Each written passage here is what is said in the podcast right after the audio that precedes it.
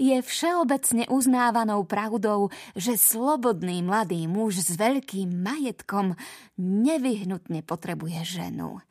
Hoci je len málo známe, aké sú pocity a úmysly mladého muža, keď sa niekam prisťahuje, táto pravda je tak silno zakorenená v mysliach okolitých rodín, že ho hneď považujú za majetok, na ktorý má oprávnený nárok tá či iná z ich dcér. Môj drahý pán Bennet, povedala mu jedného dňa jeho manželka, počuli ste už, že Netherfield sa konečne podarilo prenajať? Pán Bennet odvetil, že nepočul. Ale áno, pokračovala, práve tu bola pani Longová a všetko mi vyrozprávala. Pán Bennet nereagoval. Nechcete vedieť, kto si ho prenajal? Zvolala jeho žena netrpezlivo. Vy mi to chcete povedať a ja nemám nič proti tomu. Teraz už bola výzva dostatočná.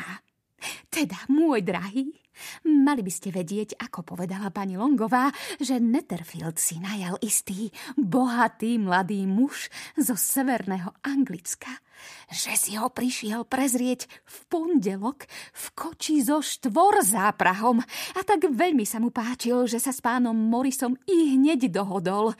Nasťahuje sa do Michela a niektorí členovia jeho služobníctva majú prísť už koncom budúceho týždňa.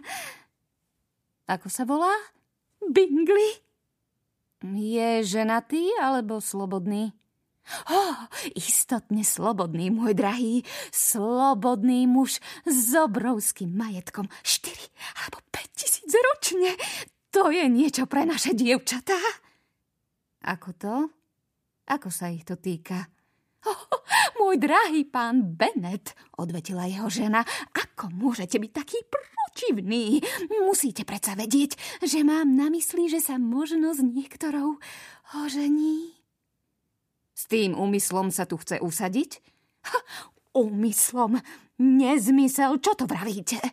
Ale je veľmi pravdepodobné, že by sa mohol do niektorej zaľúbiť a preto ho musíte navštíviť, len čo príde. Nemám k tomu žiadny dôvod. Vy a dievčatá môžete ísť, alebo ich môžete poslať aj samé, čo by azda bolo ešte lepšie, keďže vy ste rovnako pekná ako ktorákoľvek z nich a mohli by ste sa pánovi Bingleymu zapáčiť najviac. Ah, môj drahý, lichotíte mi. Ah, kedysi som aj ja bola krásavica, ale dnes sa už nemôžem tváriť, že som niečím výnimočná. Keď má žena päť odrastených dcér, musí prestať myslieť na vlastnú krásu. V takých prípadoch už žene často ani nezostáva toľko krásy, aby sa na ňu dalo myslieť.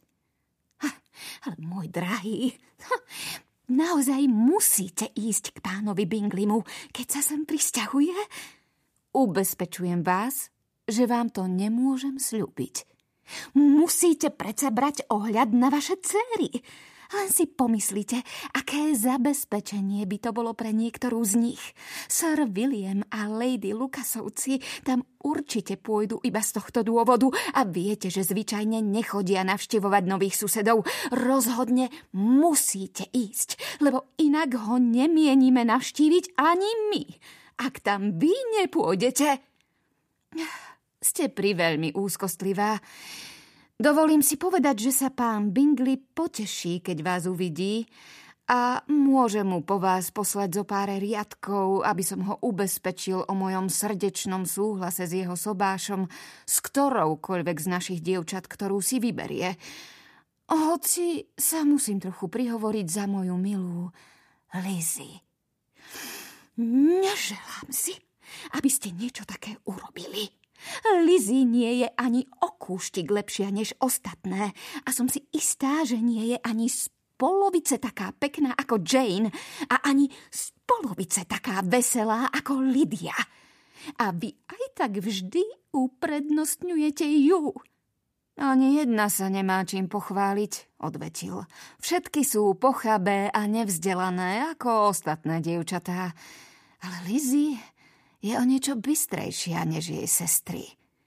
Pán Bennet, ako môžete takto osočovať vlastné deti? Robí vám radosť, keď ma rozčulíte. Nemáte vôbec žiadny súcit s mojimi úbohými nervami. Mýlite sa, moja drahá.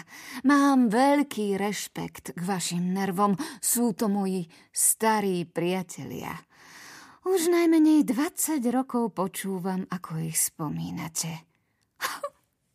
Vôbec netušíte, čo ma trápi. Ale dúfam, že to prežijete, aby ste videli ešte mnoho mladých mužov so štyrmi tisíckami ročne, ktorí sa prisťahujú do susedstva. Aj tak by to nemalo význam. Keby prišlo hoci dvadsať takých, nenavštívili by ste ich. Spoľahnite sa, moja drahá, že keď ich príde dvadsať, navštívim ich všetkých.